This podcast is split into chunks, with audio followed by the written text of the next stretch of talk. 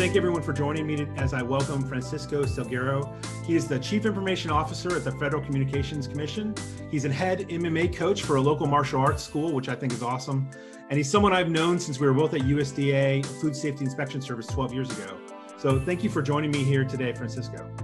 Thank you, Jeremy. Happy to be here. So, for those who don't know you like I do, tell us a bit about who you are, where you come from, and what you do. Sure, absolutely. So, Francisco Salguero again. Um, so, last name is Salguero, do a Spanish pronunciation. Um, so, obviously, I'm of Latin descent. Parents are from Central America, El Salvador and Honduras. Uh, basically, born and raised in the DC area. So, born in DC, raised in Springfield, Virginia, Alexandria, Virginia.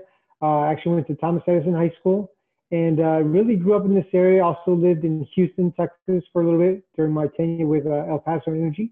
Um, you know, as a chief information officer for the FCC, really responsible for the all aspects of IT strategically and technically to move us forward. Interesting. So, what?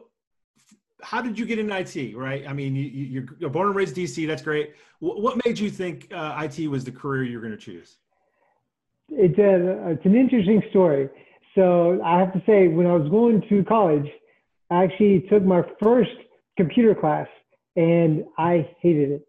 It was not a class nor course that I enjoyed at all. Um, so I was actually a psychology major, and uh, you know that's I was going to George Mason University, and same time funds were getting low, so I had to get a job. Uh, so I got a full time job as a customer service rep at Telco Communications um, so I would go to school during the day. In the evenings, I start my shift there as a call center, uh, answering calls. And because I was a, a, fluent Spanish speaker, I got an extra 50 cents an hour. Um, and so really that's, that was kind of my initiation to the working world uh, as while going to school at the same time. And I kind of fell into IT. Uh, we had an opportunity because it was a startup organization. Uh, so there was a lot of opportunities for us to help out in various ways. And so as I recall, um, you know, Henry Lucan was uh, one of the co-owners, and uh, he was obviously a very smart, adept uh, computer guy, whiz guy under Shu Telecom. And uh, as he would need special projects and, and would just show us how different things work. And I recall a Novell network, and he would show us how to uh, just route things and, and actually run it through the system. Um, and I got into, you know, got into projects working on building systems and actually got a full-time job and the opportunity, when that came up, I was actually still going to school. I was actually in my junior year of college. And then it was at that time during the telecom and dot com, during the whole big boom in the early mid 90s. And when they, uh, they said, well, we'd like for you to start as a regulatory and rate specialist.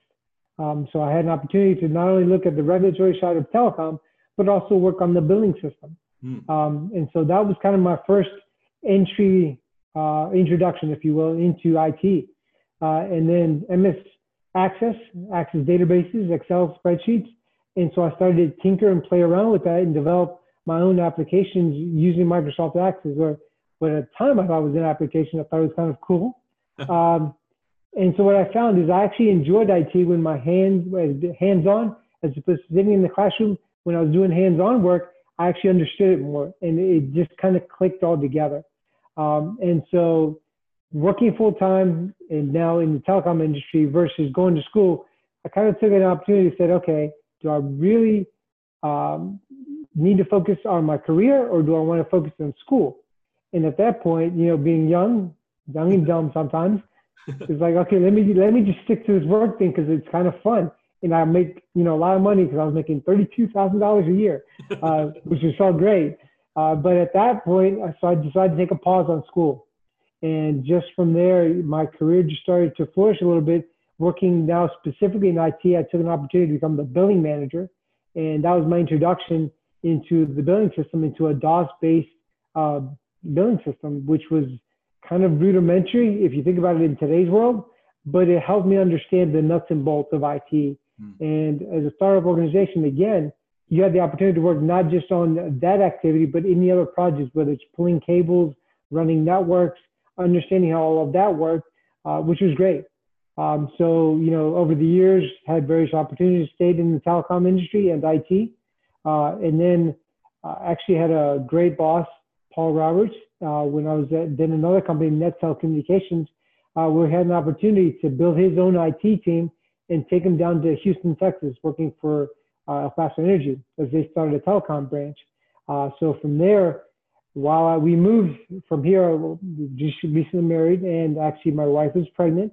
Um, and so at that point, we decided to move anyway. Uh, uh, it was a great opportunity, and I recall that as I was going, you know, working, and then as my son was born, realizing, hey, you know what? I never finished school, and how can I tell my son he has to do school when I didn't even take, you know, the opportunity to finish?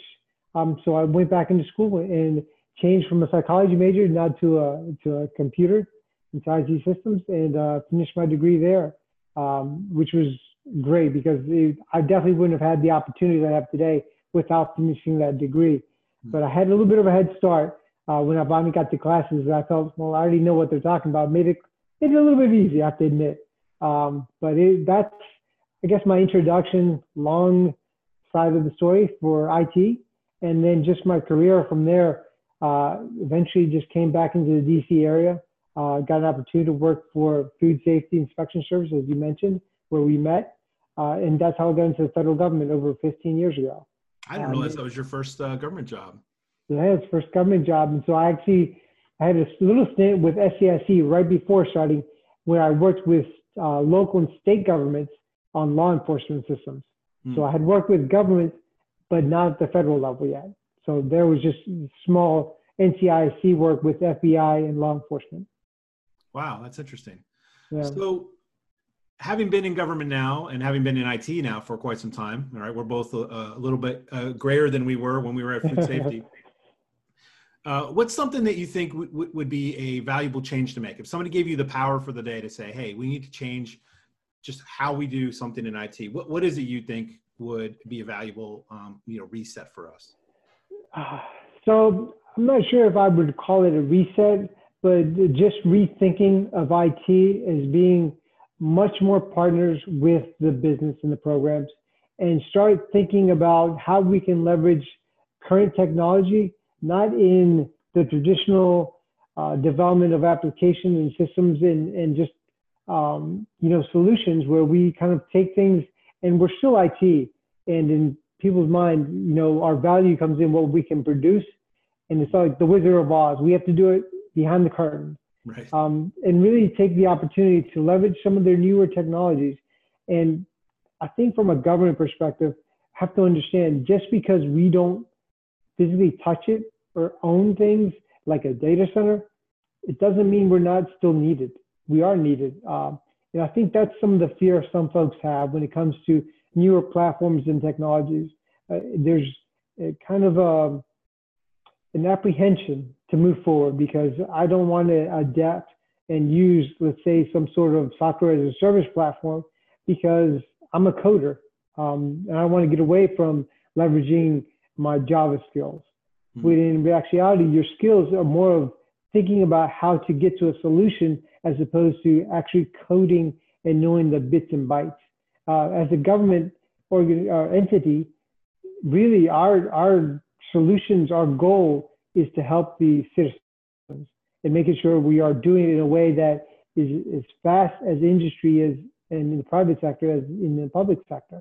Uh, sometimes we are further behind because we are we have an apprehension to take on newer technologies. Now we also have to make sure we're doing it securely. We're doing following all the regs and following all the the uh, requirements that we need to from uh, from all the different levels: privacy, security, um, you know, making sure the accreditation is there. So it's not about curtailing any of those, you know, needs, but it's more so how can we take those, even some of the regulations that are from 1980 and making them work for us in 2020, right? Because it, sometimes we are, we're hindered from either a budget process or some other process that we, we control ourselves more than we give our own selves credit for. We say we can't do something because our process is such and such.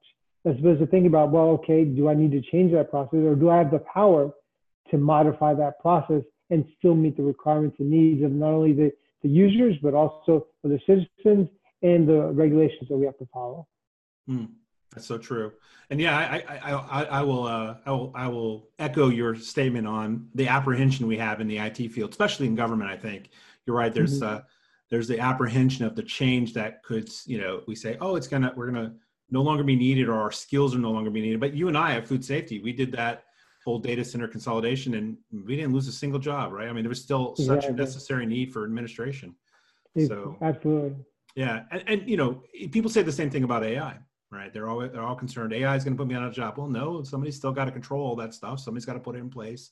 Somebody's got to understand it, and then, like you said, I think craft it for the business solution, right? It doesn't come out of the box ready to serve a business user. There's somebody's got to be in between there. Right, right. It's it's it's sometimes also educating our users, right? Because sometimes they say, I want a solution to say, I have a green button today. I want it to be green tomorrow. and we did every every requirement that's given to us, we say we're going to meet 100%, and we're so busy trying to meet their needs as opposed to giving them alternatives that may be better that's and that may be much more efficient in processing everything.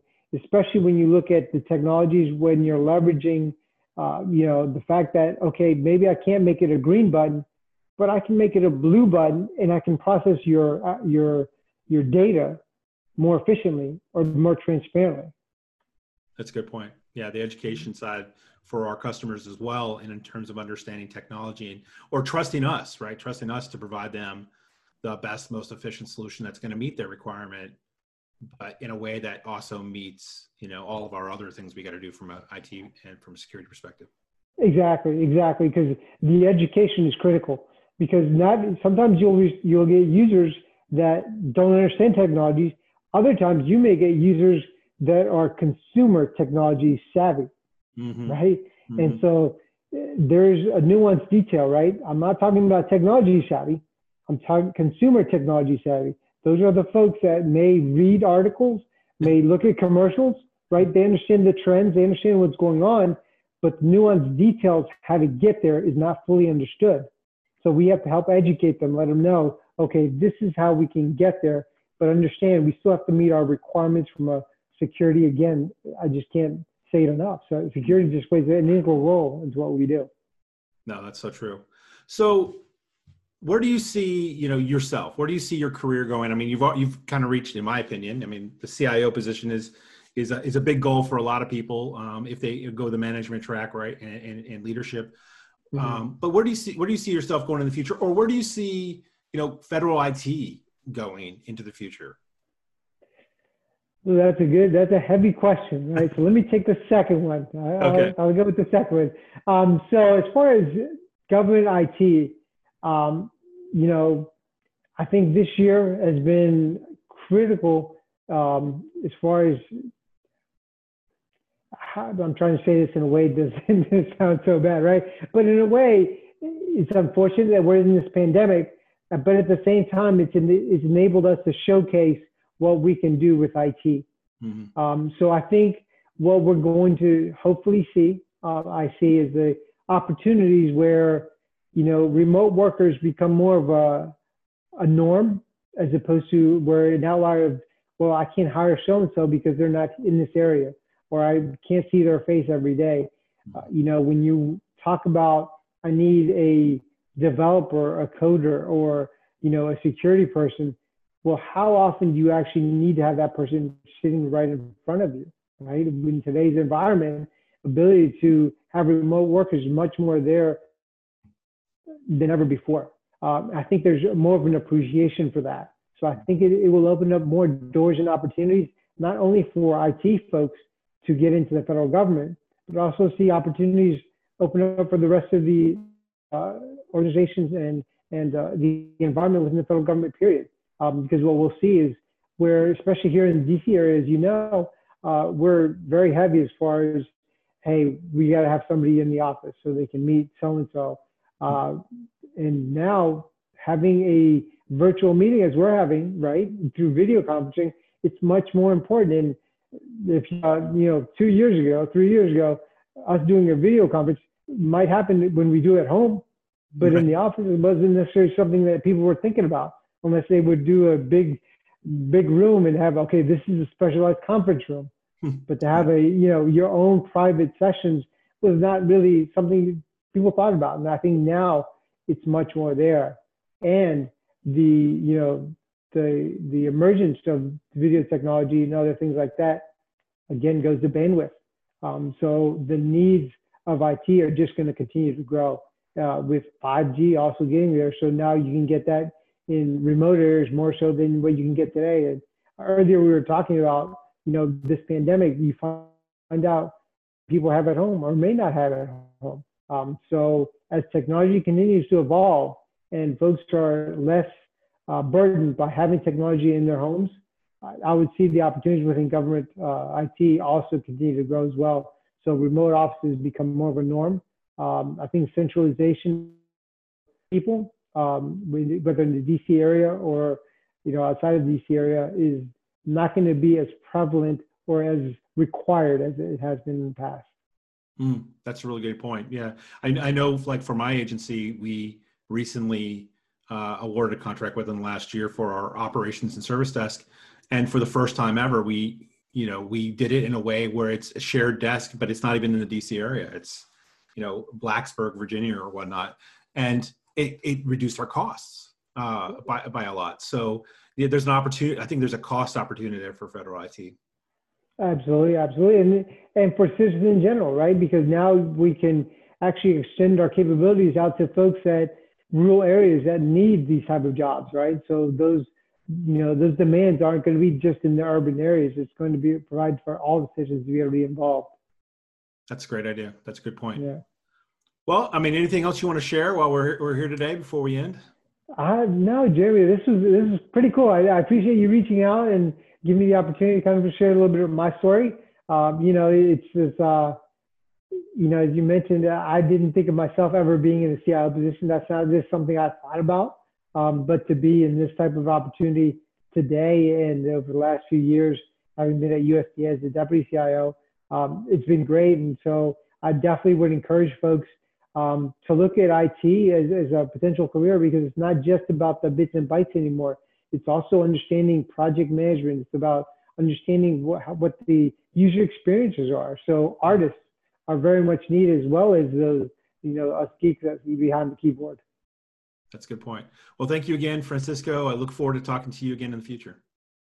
Sounds great. Thanks, Jeremy.